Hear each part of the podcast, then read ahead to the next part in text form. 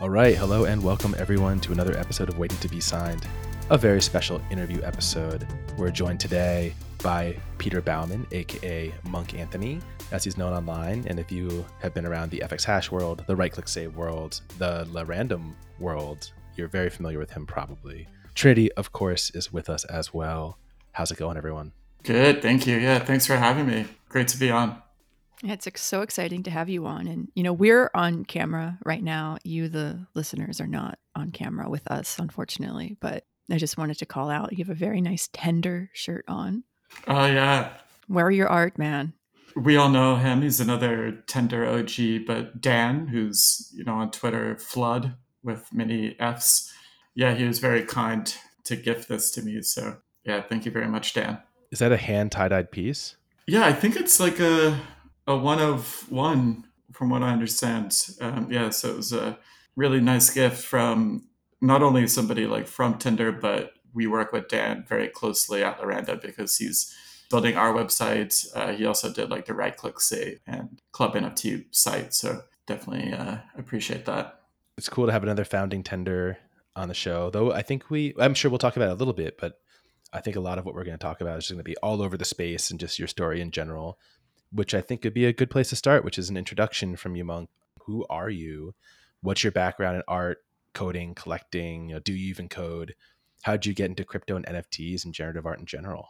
And how did you start writing about them also? Yeah, sure. Thanks.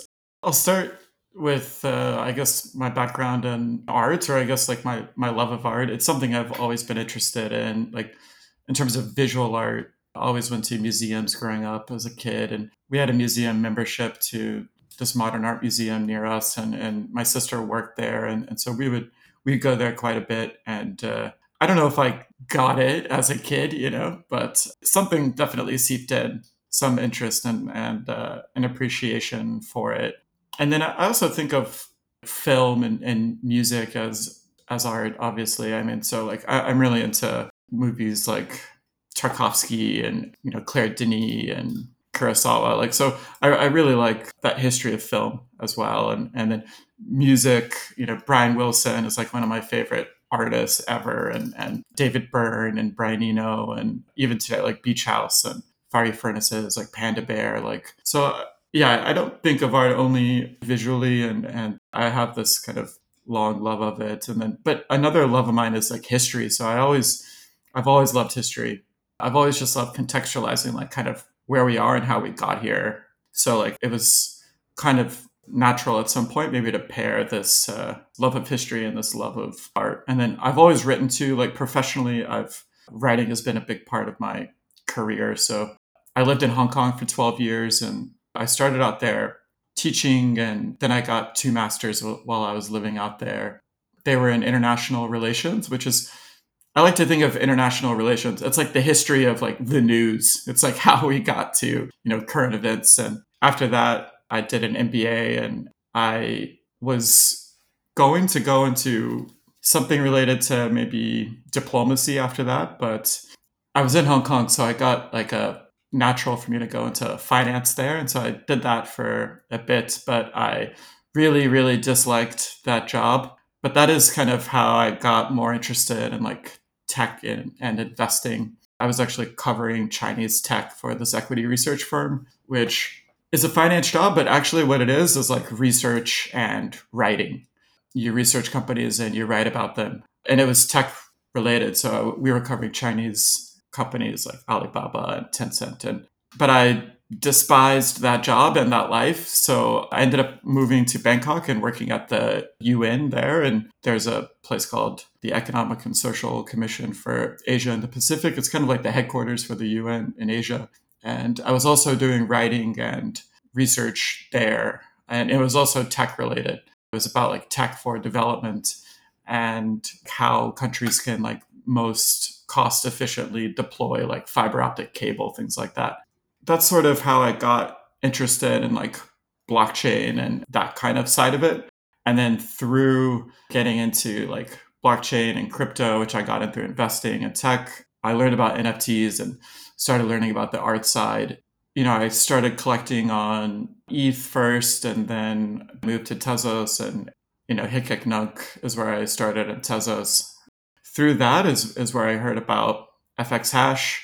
I wasn't there like day one in F X Hash, but, you know, maybe a couple weeks after it launched. And it was, uh, it was like love at first sight. And it was also like the, you kind of hear a lot in the crypto space about community and like how important it is. But I, I think a, a lot of what I experienced in, in that space with community was not actually, it didn't feel very authentic. But once I got, uh, or I found F X Hash, I, I did feel that. And a few weeks or about a month or so after being a pretty regular character in like the F X Hash Discord, Kazi from uh, Tender and from F X Hash reached out to ask if I wanted to do something, do some writing for Tender. That was the first writing I had done in this space. And that was back in like those early Tender days. So that was like December twenty twenty-one when we first started there. And that was back when editorials were huge. Like that was a main value driver. That was kind of like your ticket into the into the club, was like you sort of wrote an editorial. I'd never written anything about that space before. So I was asked to write an editorial. I had this kind of background in writing, but I, that was my first time that I had written about the space. So that that was cool. Like Tender really was my start with writing about art. And that was your Farbteiler editorial, right? Which I feel like when that came out, the amount of references that you packed into that piece, like explaining some of the historical connections to art, like now seeing where you are now, like it makes so much sense, right? Like, because I think that was a pretty groundbreaking editorial compared to what others have written, like myself included, where it's more just kind of about like what I like about this piece, you know, the end, like that's it. And yours was like, whoa, there's like a lot of research put into this, and it felt really on a different level. That was what was so cool about Tender and those like editorials is, you know, Adam was very open and, and like you can do what you want. And in a way, you know, I don't really know where that like came from. Like I didn't spend like a huge amount of time doing that, especially relative to maybe other things that I've done since. I was so interested in Farbteiler and in the artist's description about Farbteiler, Erik Swahn didn't really write that much about it. Like he put a little bit, but it, you know, it wasn't like super detailed. So it's kind of open-ended where I could kind of just go where I wanted to take it. And that was cool because I was talking to like Zach Lieberman recently, and like he was talking about artists where like he like really wanted to like get inside their head and like just see where they came from. And and the artist that he mentioned was like, was Erik Swahn. And yeah, I kind of felt that same thing, just uh, this kind of inexplicable connection. And I think part of that is his use of color and something that he clearly places a lot of importance on. And he took that back to Johannes like Itten and, and uh, Bauhaus, who was like one of the original like Bauhaus uh, instructors. So yeah, I think that piece or that collection and, and that editorial and, and kind of getting invited by Tender to write it was all kind of uh, serendipitous in a way. And around the same time, that was when you started tweeting every single day. I went back and looked at your early tweets, and it was, for at least two hundred days, I will try to write about a piece of generative art. And I think it ended up being a whole year, right? It was just two hundred days because I was exhausted after those two hundred days. I mean, I do still tweet maybe more ad hoc about it, but that like that two hundred day mega thread, because that was back in maybe February or, or January back last Still year. Still early days, yeah. Yeah, so like the collections had started to like pile up, but nothing like how they've piled up now. Just trying to like wrap my head around everything that was coming out and try to just get an idea of like what I like. So that's kind of where that started. And it wasn't pieces that even I necessarily owned. It was just work that I liked. And, and some of it was before the one point oh release. So some of it was during that time when there was going to be like the greats burning. That was also kind of part of it, was I wanted to kind of uh, highlight some collections that were, that I liked a lot, that the supply was about to get burned. So that was also kind of one of the reasons I started doing that. It was such a fun exercise and fun to follow and, and see like, what's the next piece Monk's going to write about? And I'm sure you inspired quite a few people to mint or collect on the secondary at the time too, which must have felt pretty good. What I really got out of it was, I do think it was like a good exercise in writing, because you have to be so concise on, you know, with one tweet on Twitter. And then I was already using a bunch of characters for, you know, the title and the artist. And if the title had a really long, you know, name, I was like, oh no, this one's going to be really tough. But it was an exercise in, in kind of using some of that vocabulary to write about art and just think about, you know, an exercise in sort of what resonated with me, and certainly an exercise in concision and just like trying to say something that was even like half interesting in, you know, eighty characters, because I, I kind of already used a bunch for some other stuff. So I think that was also like another fun part about sort of developing as a as a writer in this space. I think this could be a good segue also to talk a little bit about your collecting. You know, we browsed your wallets, of course, and you have a really eclectic collection. And also you're still very active. You know, there's a lot of people who collected in the beginning and then kind of stopped collecting for a while, and you can see that gap in their minting history and their wallets, and like they just went away for six months. But it kind of felt like you never took that break. You've always been engaged. So what do you look for in projects that you're minting? What qualifies a project to make its way into the vault? And as you've kind of delved into this more like research, like education, like self-education on the history of generative art, like how has that learning influenced the way that you collect now?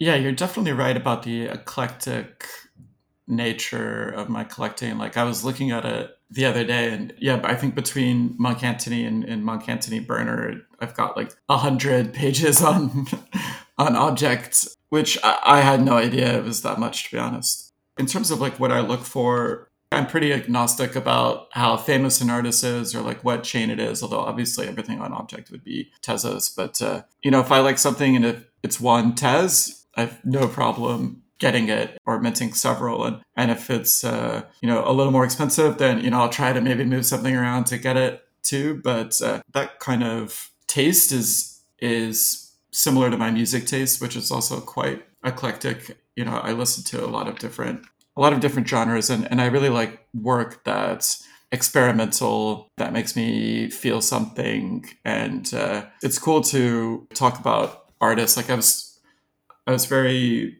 fortunate to like meet Cam Asendorf in Tokyo the other week when we were there for Bright Moments. And he's also really into music. And we were talking about how just like different music makes us feel different things, and like how art can cause those same feelings. And I felt that way. Like some of my favorite music is like dream pop and like shoegaze. And I've talked to Zach Lieberman about the same, like literally those exact same genres, like Cocteau Twins and Beach House, and how like that music just makes you feel a certain way. And, and certain art makes you feel that way. Visual art makes you feel that way too. Like Iskra, her work is always for that kind of really delicate, kind of fuzzy work. It sounds like Beach House to me, it sounds like dream pop to me when, when I hear it.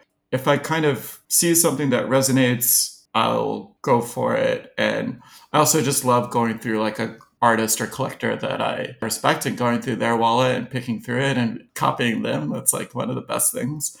And then in terms of the difference between Monk Antony Burner and Monk Antony Vault, there used to be a difference, but essentially there's no difference anymore. Like Vault now just means like my earlier collection. That has a lot of like early pieces that I collected there. But at this point, I pretty much only use the burner to mint new things. So like the vault is like offline.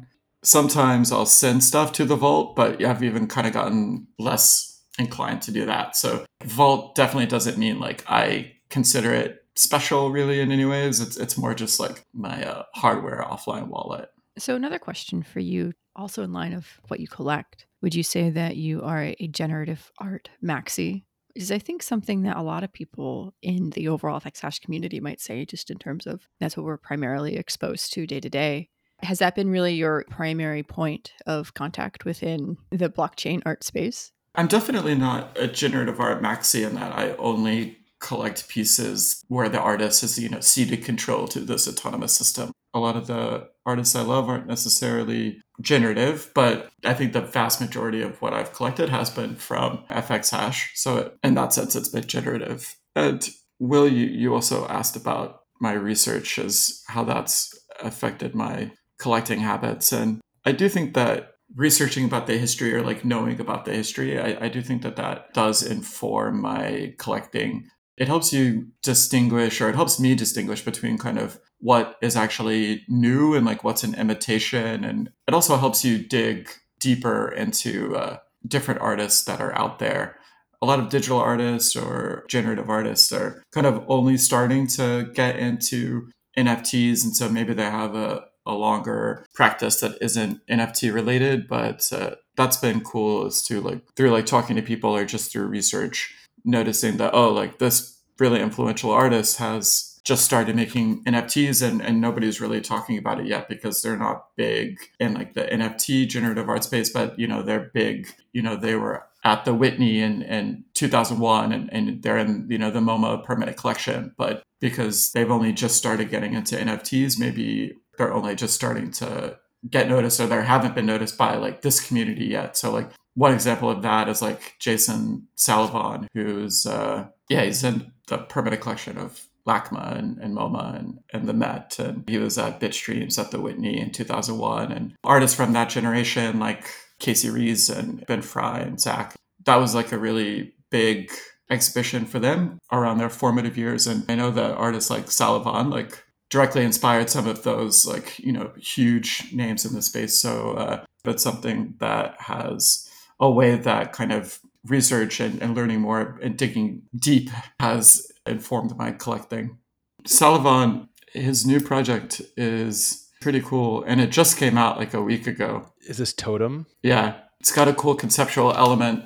He comes from that more mainstream art world, so of course, you know, typically there's they're a bit stronger on the conceptual side, and you know, obviously that's not always the case. He was doing A I art since like early days. He's been an O G in, in A I art as well, so he has a lot of like pop culture references in his work and kind of always has. And, and this piece uh, definitely demonstrates that. And it's making a comment about like kind of wealth disparity and income disparity. And what's cool about the collection is that there are some pieces that are, are I think like sixty E T H or something, which, you know, realistically will probably literally never be sold, or at least not likely in the near term. But then there are pieces that are like five U S dollars. So it's quite an interesting collection in, in that respect, and definitely, I think, a very interesting project.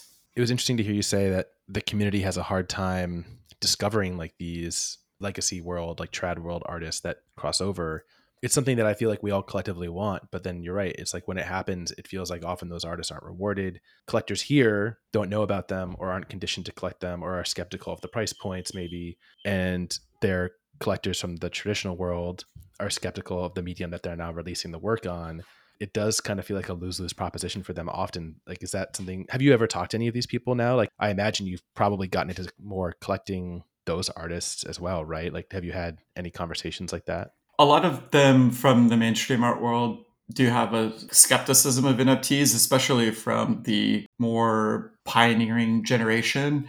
When we talk later about La Random, I can kind of get into generations more. But uh, another example would be two artists who are huge pioneers that I love and that I've been fortunate to like speak to. One is A. Michael Noll, and I'm sure you guys have heard of him. You know, he was in that very first like Howard Wise gallery show in nineteen sixty-five, and that was like the first non-university, like the first like public gallery computer art exhibition. And he made the Mondrian thing, right? Right. Yeah. That experiment with, yeah, computer composition with line. And, and, and so like, no, I, I've had a long phone conversation with him, and, and like, he's very skeptical of, of N F Ts and releasing his work as N F Ts. And, and I guess he feels, uh, it can be hard to wrap your head around it. And especially, I, I think he's got quite a negative view of them. He has that in common with quite a few people, I guess, and like that aren't in the space who do associate N F Ts with, you know, monkey JPEGs and scams and rugs or snake oil, is I think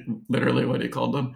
So with somebody like him, it can be quite tricky. It's just a slow process. Like, you're not going to change their mind over one email or one phone conversation, but, you know, maybe over time, if you kind of share different things, like I've shared, I've even shared like Tender with him, and because he also has disparaged like the kind of quality of the work being produced as N F Ts, which is kind of ridiculous, as we all. I mean, when you have enough volume, of course, there'll be areas that where quality might be lesser than, and right. But you know, we are seeing so much volume, and but the, the stuff that's great is like it's truly art, and I don't think that anybody can say that it's not. And that goes for everything that's released, not just the uh, the things that have a very high floor. No, yeah, absolutely.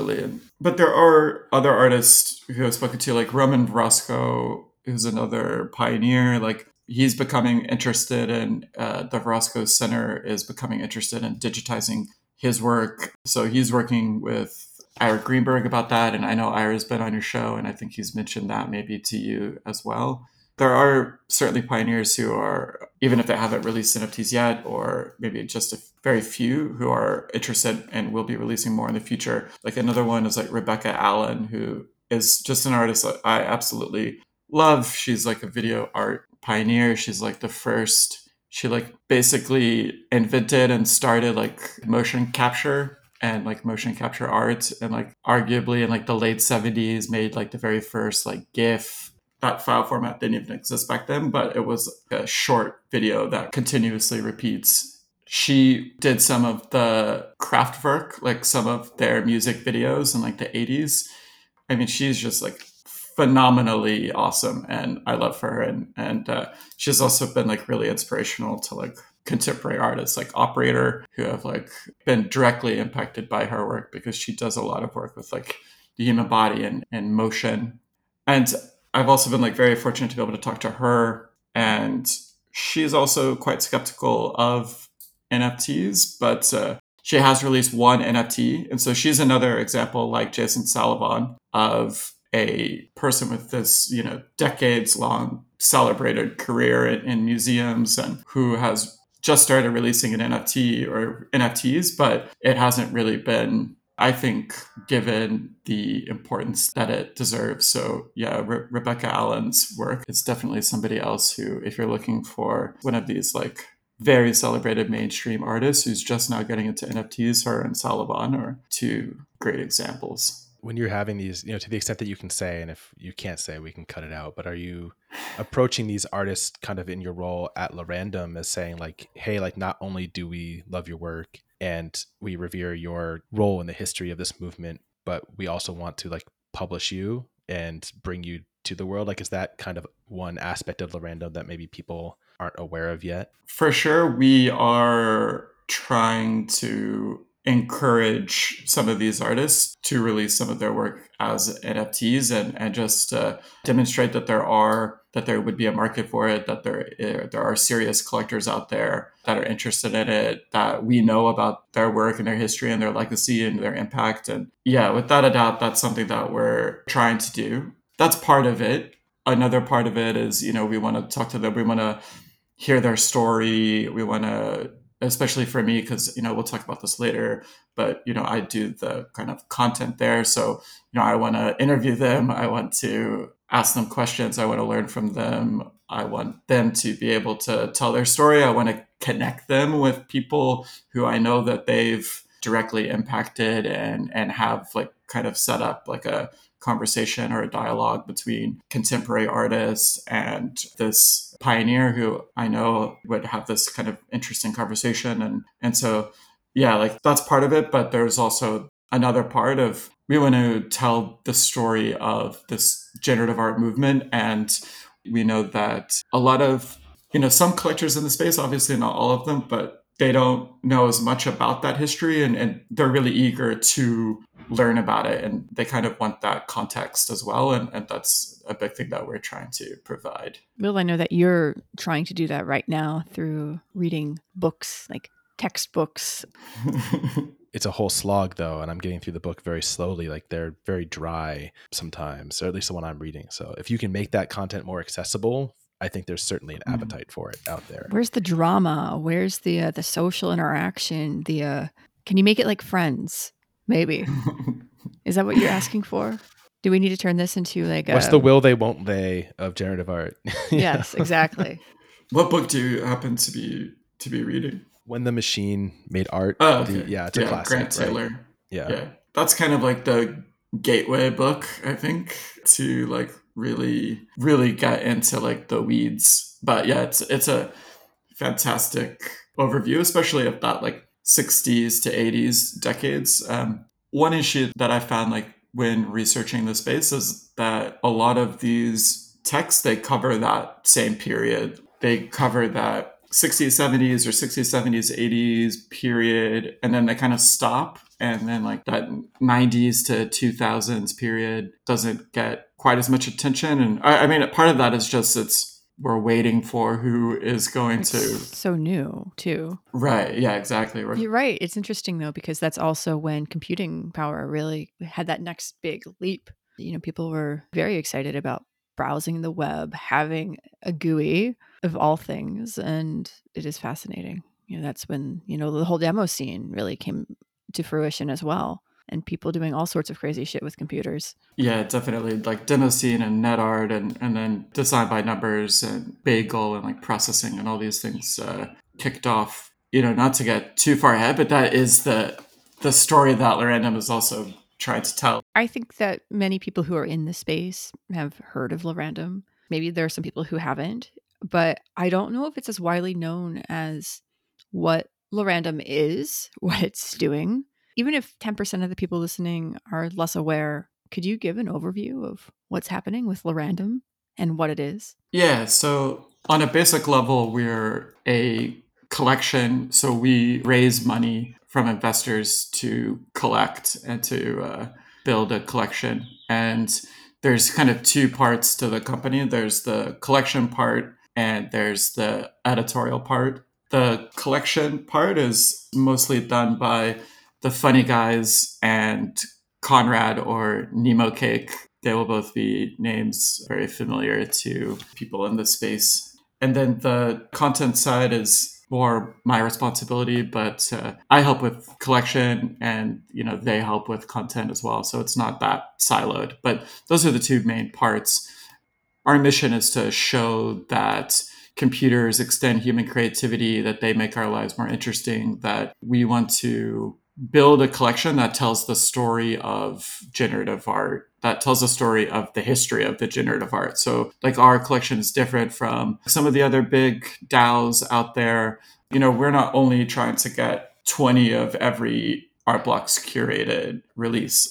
We're looking to collect artists that came around, you know, before two thousand twenty. And, and obviously some of them are on Art Blocks, and we obviously do collect on Art Blocks curated, and we love that platform and those artists, but like that's not only what we're looking to collect, whereas a lot of those bigger DAOs, it seems like that's what's in their collection is, you know, punks and Art Blocks curated and those artists. We really want to tell the entire history of the movement, starting from artists who who began the work, you know, starting from like A. Michael Noll and, and those pioneers in the sixties. And we want to include artists from every generation that we see it. So we've kind of broken down the history into three different generations. And that's like very broad. There are, we have kind of broken it down further, but basically it's three generations is how we think about it. Like kind of like those pioneers from like the fifties all the way to the nineties is what we see as generation one. And then we see generation two as when processing and the internet combined to kick off the second wave that is, you know, headlined by Rees and Lieberman and like Leah. And then the third generation we see as like this on-chain generation. So, you know, we don't only want to collect from that third generation. We want our collection to tell the visual story of the movement. And on the content side, we want to actually help write that story and, and help contextualize what's happening today in relation to generative art's place in, in history and in art history. That's kind of the long-winded basics of what we do is this collection side and, and a content side. I think there's a lot to dig into there, but before we, I maybe more formally quiz you on what's going on, what is the story of your involvement? Like, how did you go from writing Tender editorials and collecting and doing some writing for Right Click Save and stuff? What was it? How did you get involved? So I didn't really remember this story. I had to kind of go back and like check my D Ms. So it actually was Tender and that Farbteiler editorial. It was like maybe a couple of weeks after that came out that uh, that the Funny Guys D M'd me. And honestly, I didn't remember why he originally D M'd me because we, you know, we've spoken a lot since then. Because he also D M'd me shortly after that about buying one of my pieces from my collection. So I was like, yeah, did he start by trying to poach this piece from me? Or or was it about the writing? And yeah, it was it was February of last year. And it was based on that Farbteiler article. So I hadn't written my second Tender piece yet, which was about Echoes by uh, Jeff I plus plus Sketch. That's how we originally like got in touch. I literally think that very first day we talked, he was like, yeah, I've got this project that might be interesting for us to collaborate on. That didn't really come up again. And we just sort of started talking like almost every day about, it was just all about art and all about the art that we liked and kind of collecting and, you know, what we were interested in. And then I think it was around April, we actually had like a phone conversation. He kind of told me more about his idea and like his vision for La Random. That kind of snowballed and it kind of worked out timing wise because my job in Hong Kong was ending in, in August. And so it was like, yeah, like I didn't want to like continue with that. That was right around the time when I would be potentially starting for La Random as well. So that's kind of how it got started. It's just like a Twitter D M. So like keep your D Ms open out there. Ours are definitely open for anyone who wants to talk. Not about starting a fund, but just to chat, you know. We're well, all... Also, if you want to start a fund, we're down to talk. Yeah, we're down to talk. We don't have much to contribute. Yeah, Trinity, where do you want to go from here? You want to dig into the content side, or should we talk more about the collection side? I did have one follow-up question on the collection, because obviously this third generation that, you know, you're documenting mm-hmm. now and that we're learning about right now, collecting is easy. It's straightforward. It's on the blockchain. Everybody knows where it is. It's frictionless marketplace. For some of the more historical works, obviously, it's something that may have been printed out on paper forty years ago. It might be something that is only stored on a V H S tape, whatever. Is La Random also collecting more of the historic works as a part of the overall generative art scene, or is it primarily focusing on works that are on the blockchain? That's a great question, because that's something that we talk about a lot. Those like physical pieces from especially first generation artists, we aren't collecting them dot, dot, dot yet. But a lot of that is because of, you know, the traditional challenges of collecting that kind of work, which is how do you store it? Where do you store it? You know, like the outdated technology and that kind of thing. Obviously, like the Spalters, you know, Michael and Anne. So Anne is one of La Random's advisors. So they're the gods in, in that corner of the market. And one of the reasons why we're trying to encourage these pioneers to digitize their work and release it as N F Ts. So it's it's definitely not because we are so like, you know, we're pretty agnostic about work that's an N F T or work that isn't. We see art as art, but N F T does kind of enable this sort of these frictionless transactions. And so one of the things that we're doing is trying to encourage, you know, their A. Michael Nolls and Rebecca Allens to release their work as N F Ts so that um, just so that we're actually able to collect it, because we want to collect their work. And for us at this time, it's it's mostly only possible if it's uh, through an N F T. Continuing on the collection side, because it's so fascinating, I think always talk to, even though I know it's maybe not your primary role, you can certainly speak to it a bit. So you guys took on funding in part, I guess, to build the platform, but also to... I'd imagine primarily build the collection. What does that look like as an organization that has outside investment like that, tasked with building a collection? What's the time frame on this stuff? Is it is it like a ten-year horizon, a twenty-year horizon? Like, are people putting in that money knowing that it could all go to zero? I mean, obviously anything can go to zero, but like, what what's the expectation managing a fund of this size? Because you've done some also very particular collecting. Like you said, it's not just buying twenty of each of the Art Blocks curated pieces. It's like buying R G B number one, setting the record on the pink Zancan gun monoliths. So what does it look like? Like, what's the strategy and what, where do, you know, I hate to say it, but like, where do the returns come in, right? When you take in an investment, there's got to be some expectation eventually, right? And just to pile onto that, but even just like looking at the way the random positions itself on the internet, is it even a fund? Yeah, no, we're we're not a fund. And we, we try to make that clear to artists that we're not a fund. We're not a fund in the sense that we can never be liquidated and like force sellers. Like, so we want to make it very clear, especially to like the artists that we collect, that we are collecting their work. Like, think of it as like a essentially a permanent home. Our time frame is very long term.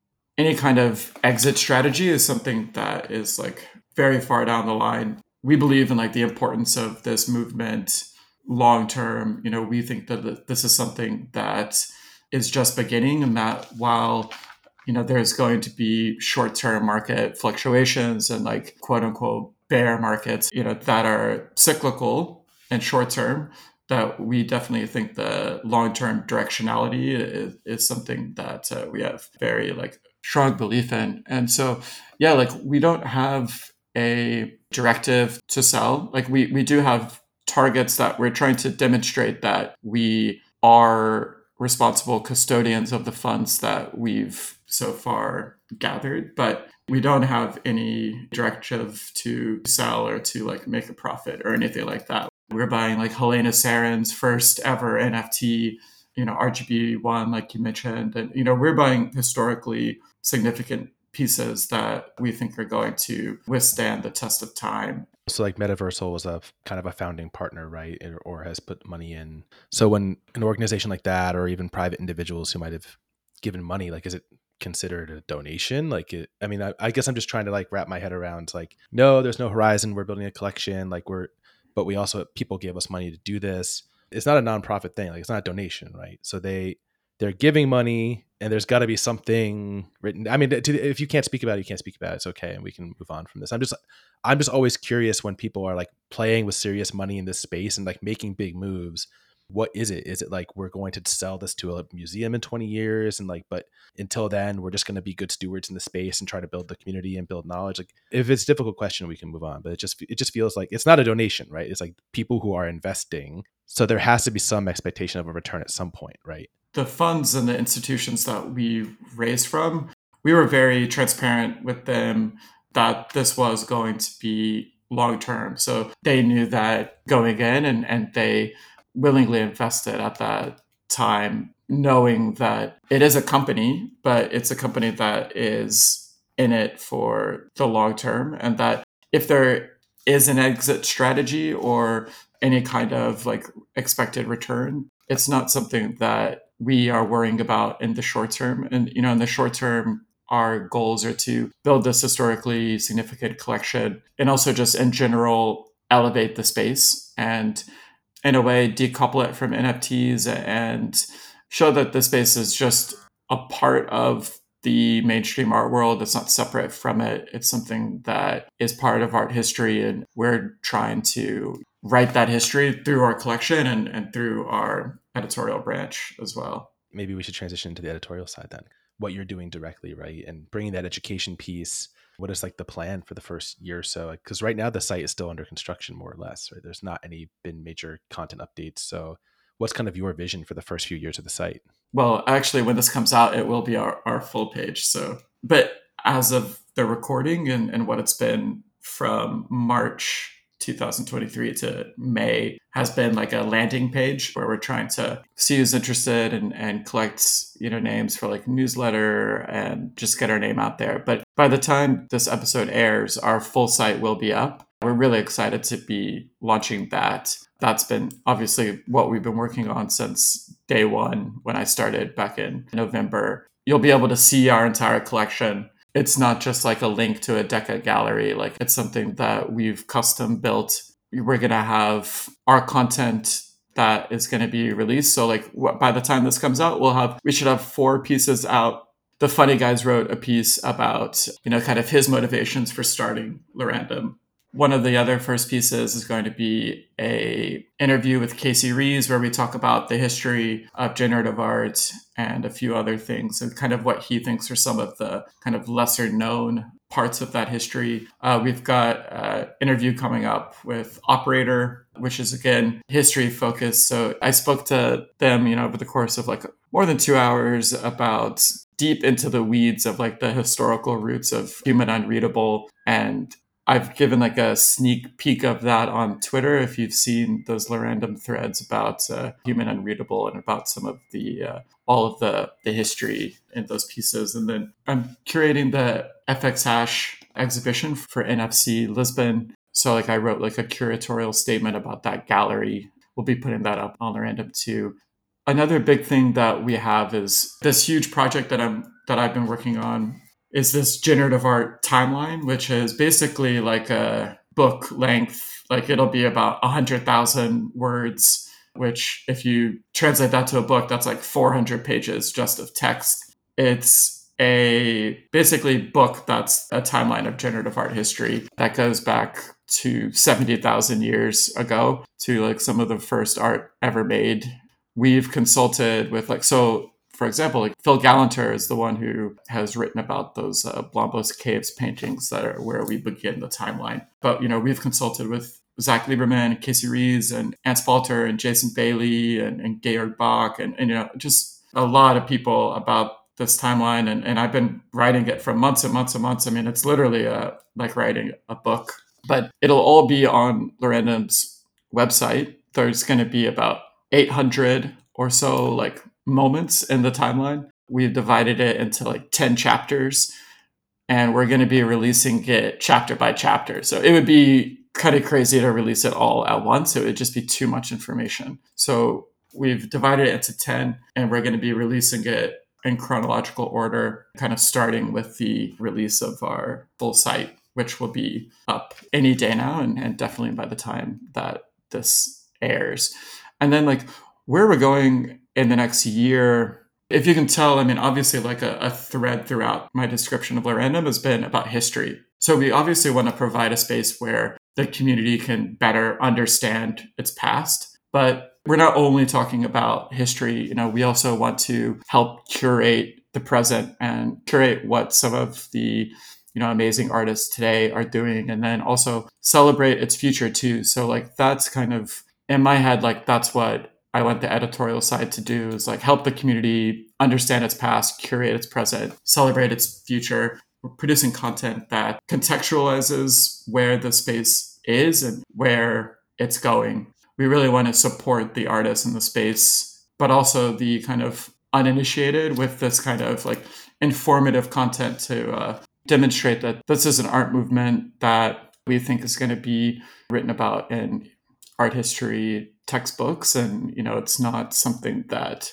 began with N F Ts, but in a way, like, N F Ts is more like the end of a very long thousand year story, as opposed to any kind of like beginning to the story. We're also not at the end of the story yet.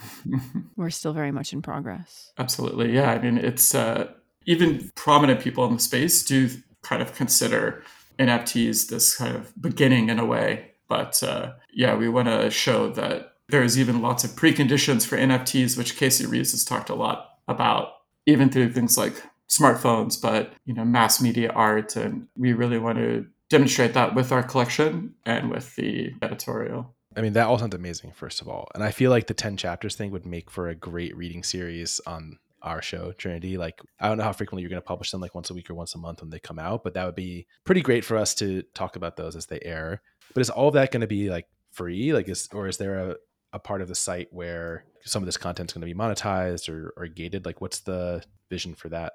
Yeah, everything will be free. Like, there's not going to be like, we're not running like ads on our site. There's no like paid subscription. The timeline will be completely available and for free. The goal for the timeline is to get it on a digital form first. It's so big and detailed. Uh, but like, having said that too, uh, there's no question that we're going to get comments that are pointing out that we missed something, that I missed something. And we very much welcome that. Like, this is not like, this is the definitive every moment that's important to the history of generative art. And it's not only going to cover art history, it's going to also cover some of the history of mathematics and some of the history of technology, but obviously how they relate to digital generative art. The eventual plan is we want to make it also into a, a physical book. And so that physical book, of course, you know, we're not going to be giving that away for free. The goal for that book is not to necessarily at all like make a profit. Like, we would just w- would like to cover our costs maybe in getting it printed. But we want to make like a really nice, like, high quality book inspired by, like, you know, Matt Delaurier's Meridians book, if you've seen those. Those books are works of art in themselves. So we also want to make a book like that for the timeline, but we would probably have to cut down the timeline because, like I said, like, the digital version is going to be already probably about what a four hundred page book would be. That is with no images in it. So we, we would probably need to uh, cut down the content for a physical book, but the digital book will always be on the La Random website. And it's also not going to like stop. Like, it doesn't stop at the year twenty eighteen or even twenty twenty-three. We're going to have a twenty twenty-three Next year, we're going to have a twenty twenty-four, and we're going to have those moments that continue to impact the story of the movement. Listening to you talk about this, it's honestly quite amazing. And this book, even if it's in the four hundred page no picture edition, it's something that should and could sit on the bookshelves of research institutions across the world, you know, libraries and universities all across the world. How do you feel knowing that the content that you're producing now is really telling the future of humanity, what generative art is, and how we should be looking at it from a historical context? Like, I have like tomes of art history books that were published in the nineteen forties and nineteen fifties, four hundred plus pages, no pictures, of course, but really serve as the encyclopedia and the de facto source of truth, blockchain or no, as to what these art movements are all about.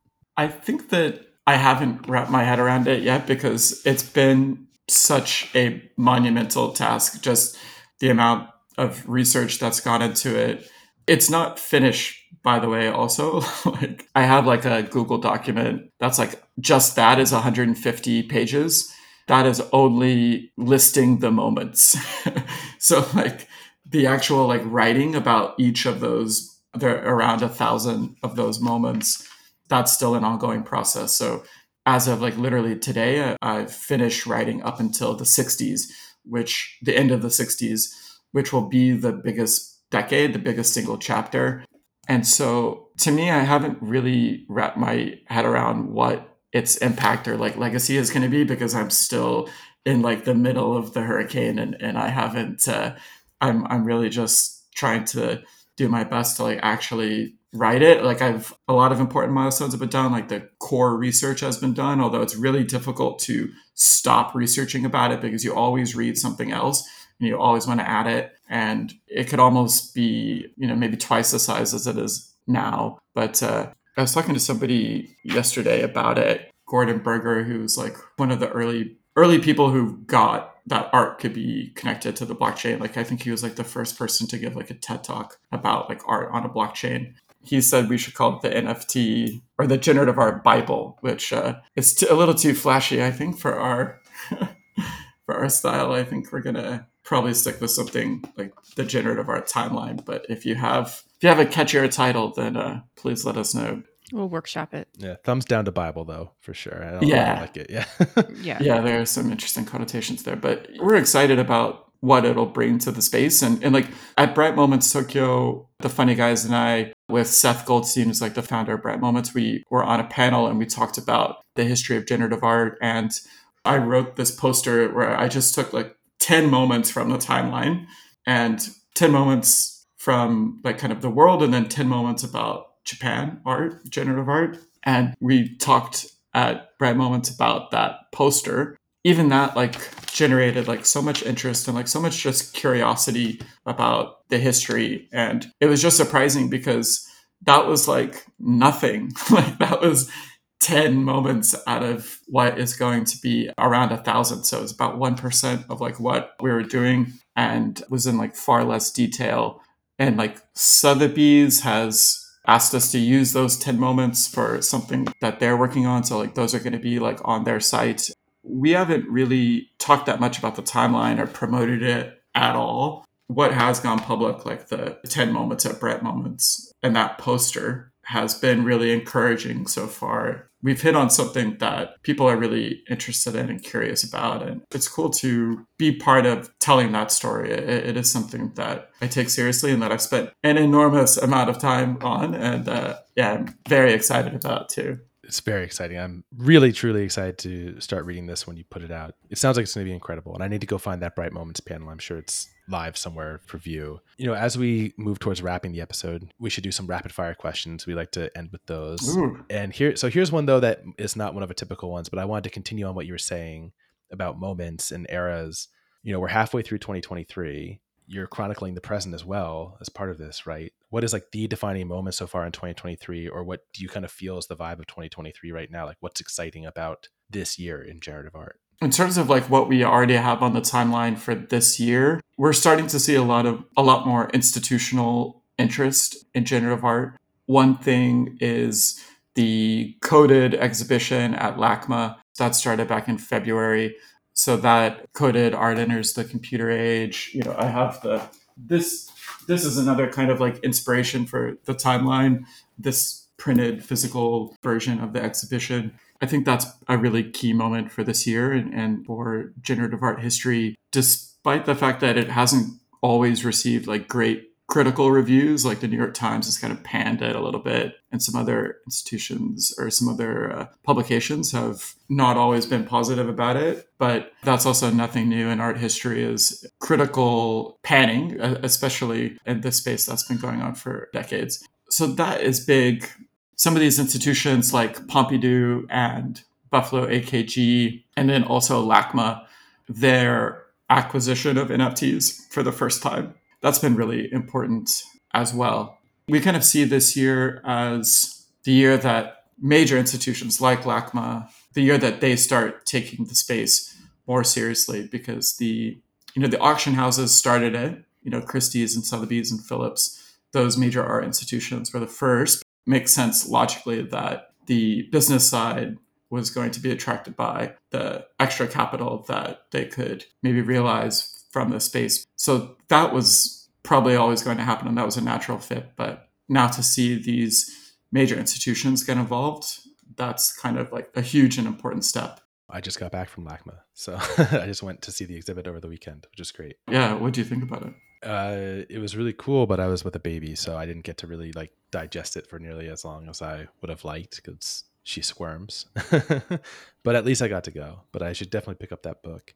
Do you want to continue with the rapid fire, Trinity? Let's talk about Monk Antony. Where did that? Where did the name come from? That was something that's kind of like a nod to my love of history. So I like really love history. So not just art history, every kind of history. I watch. Read books about it, watch documentaries about it, listen to podcasts about it. It's just something that I've always been interested in.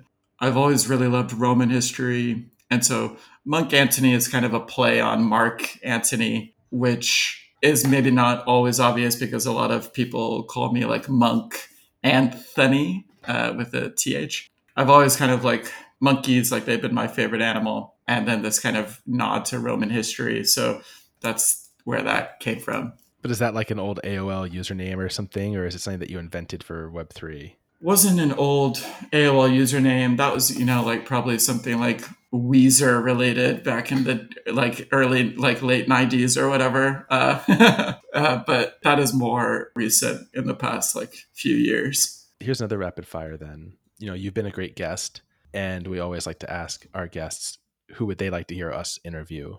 So any recommendations, any ideas? You know, you've thrown out a lot of names in this podcast already of figures from the past, but yeah, past or present, anyone who's still living, obviously, like who would you like to hear us interview? Some of those pioneers, like especially those generation two and uh, generation one pioneers, I, I think would be great to have on to tell their story like firsthand. They also can be skeptical of N F Ts. So, you know, you two are, I think, some of the best like advocates in this space. So, you know, if they get a chance to talk to you personally, I think that that could be, uh, you know, really positive. It'd be awesome to hear like from some of these pioneers, like firsthand. So that could be somebody like Roman Roscoe, somebody like Lillian Schwartz. I mean, some of these artists are, are getting up there. So, I mean, I hope that they would be even able to do that. But uh, yeah, like Lillian Schwartz, somebody like Rebecca Allen, Lynn Hirschman-Leeson would be like a really awesome person to speak to. And then from generation two, like more about like the net art and like computer generation, like somebody from like Joan Heemskirk, from Jody, Leah, Golan Levin, Cornelia Solfrank. And then, you know, some of those like big, big names that we all know and love, like Casey Rees and Zach Lieberman. I think, you know, that would be, you know, Ben Fry too. Like he kind of gets forgotten because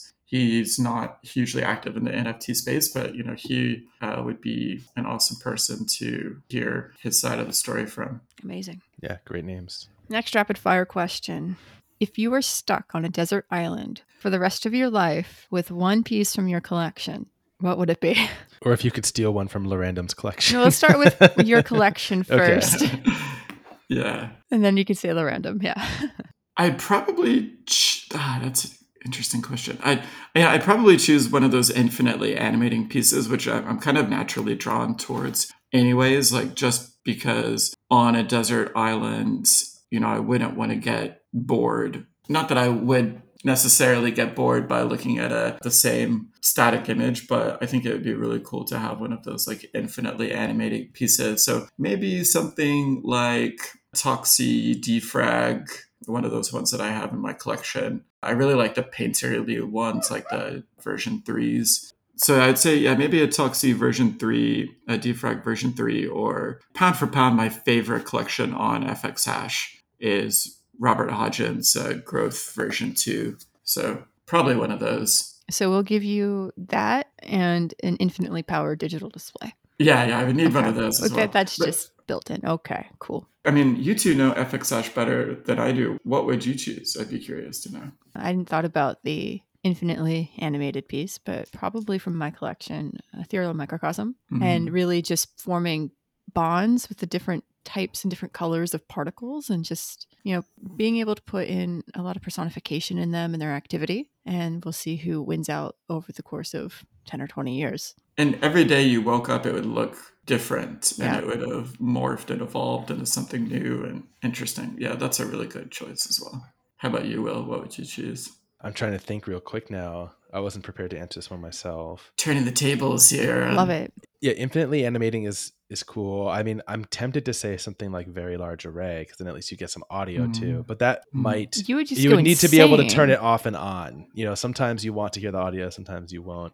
Having a piece though that's similar to that, I'm trying to think of like what I have that has some more pleasing audio components to it. There's Toccata. Yeah, Toccata could be a really nice one. Toccata is probably the right answer mm. there. Uh, yeah. Uh, the one that I personally own is not my favorite of the musical variations there, but one that is like right in that pocket because it degrades. And you probably want one that's like on like the weeks long degrading process. So you have this like nice, a way to keep track of time, right? You need to know. So that's a, yeah, I think I'll, I'll take Toccata. That would be great. You'd get speakers too. If, yeah. If right. It's a very nice desert a island display. Yeah. yeah. It doesn't need to be like a Castaway style desert island. It can be one that has amenities, I suppose. Yeah. Also, technically infinitely animating would be hollow. Just to throw that out so you could see who's visiting the museum today. Hmm. It was definitely calmer. Oh, or the Ismahilio drop. You can see how your grasses grow. Oh, oh yeah. yeah, that would be a fun one. I forget what it's called right now. Proxima, is it? The one before that. Oh, okay, I know what you mean. We're like every day. It... The grasses yeah. grow, the trees yeah. grow. Yeah, I haven't checked in on that in a while, actually. Anything else that you want to ask us? That's always our last rapid fire is like, do you want to ask us any questions before we go? Yeah, I think we like content creators need to like stick together. Like I'd, I'd love to talk to you sometime in my capacity at La Random and like interview you too. I mean, learn more about you. And uh, I mean, I know you've been on other podcasts recently as well, but uh, something written or like just talking about you in that space, I think would be really, really cool. And like I said, I don't think probably anybody knows more about this F X Hash community better than you two. And, and uh, I think that would be great to uh, have you on or like speak to you and publish it in some capacity. Are we going to make the twenty twenty-two timeline is the question. Is there going to be the first episode of Waiting to be Signed? Is it going to make the make the list? Uh-oh. You're, you're like, that's oh, I didn't put question. It on there.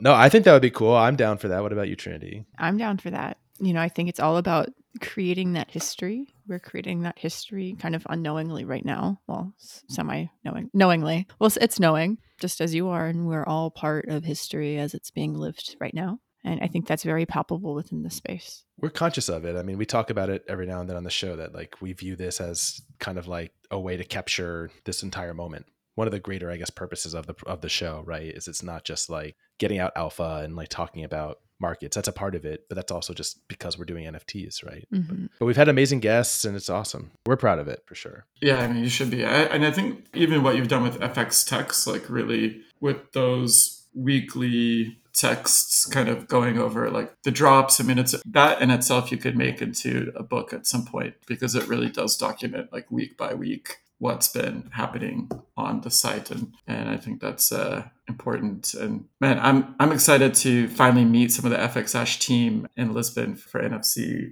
Yeah, sadly, we're not going to be going to that one, but spoiler alert, Ozzy's not a cat. Yeah.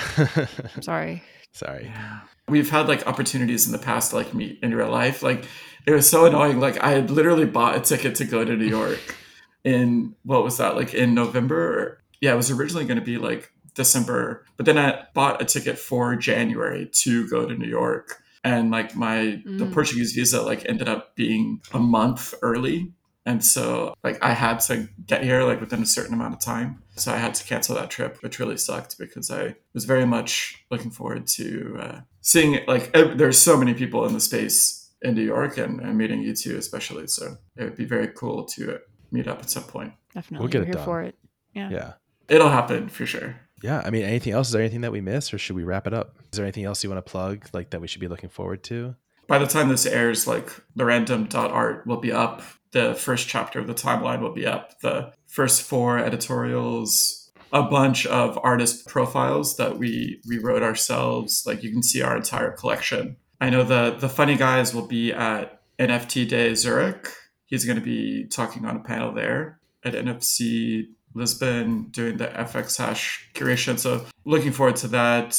That tiny, tiny bit of our timeline. Sotheby's is going to be, they're going to be putting that up on their website. And then, yeah, we've got a bunch happening, like collabs in the future, like with Bright Moments and like the next city that they're going to be doing, which is like Buenos Aires. We've got some exciting stuff planned for, cool. for that. So stay tuned. Awesome.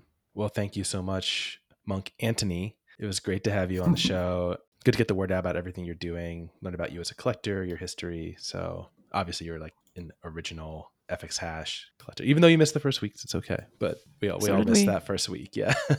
Thanks you so much for coming on the show. Thank you so much for having me. Like, honestly, I'm such a huge fan of the two of you. And, you know, we've been online friends for a while, but uh, it's been great to like talk more. And we, I guess we've talked in like, you know, different calls over the, yeah. the last few months, but yeah, it's been a real pleasure. Like you invited me on and uh, being on. So thank you so much for having me. Yeah, of course. Thank you. That's the interview. That was Monk Antony. Thank you for joining. Hope you all enjoyed, and uh, we'll be back again soon with another episode. Later.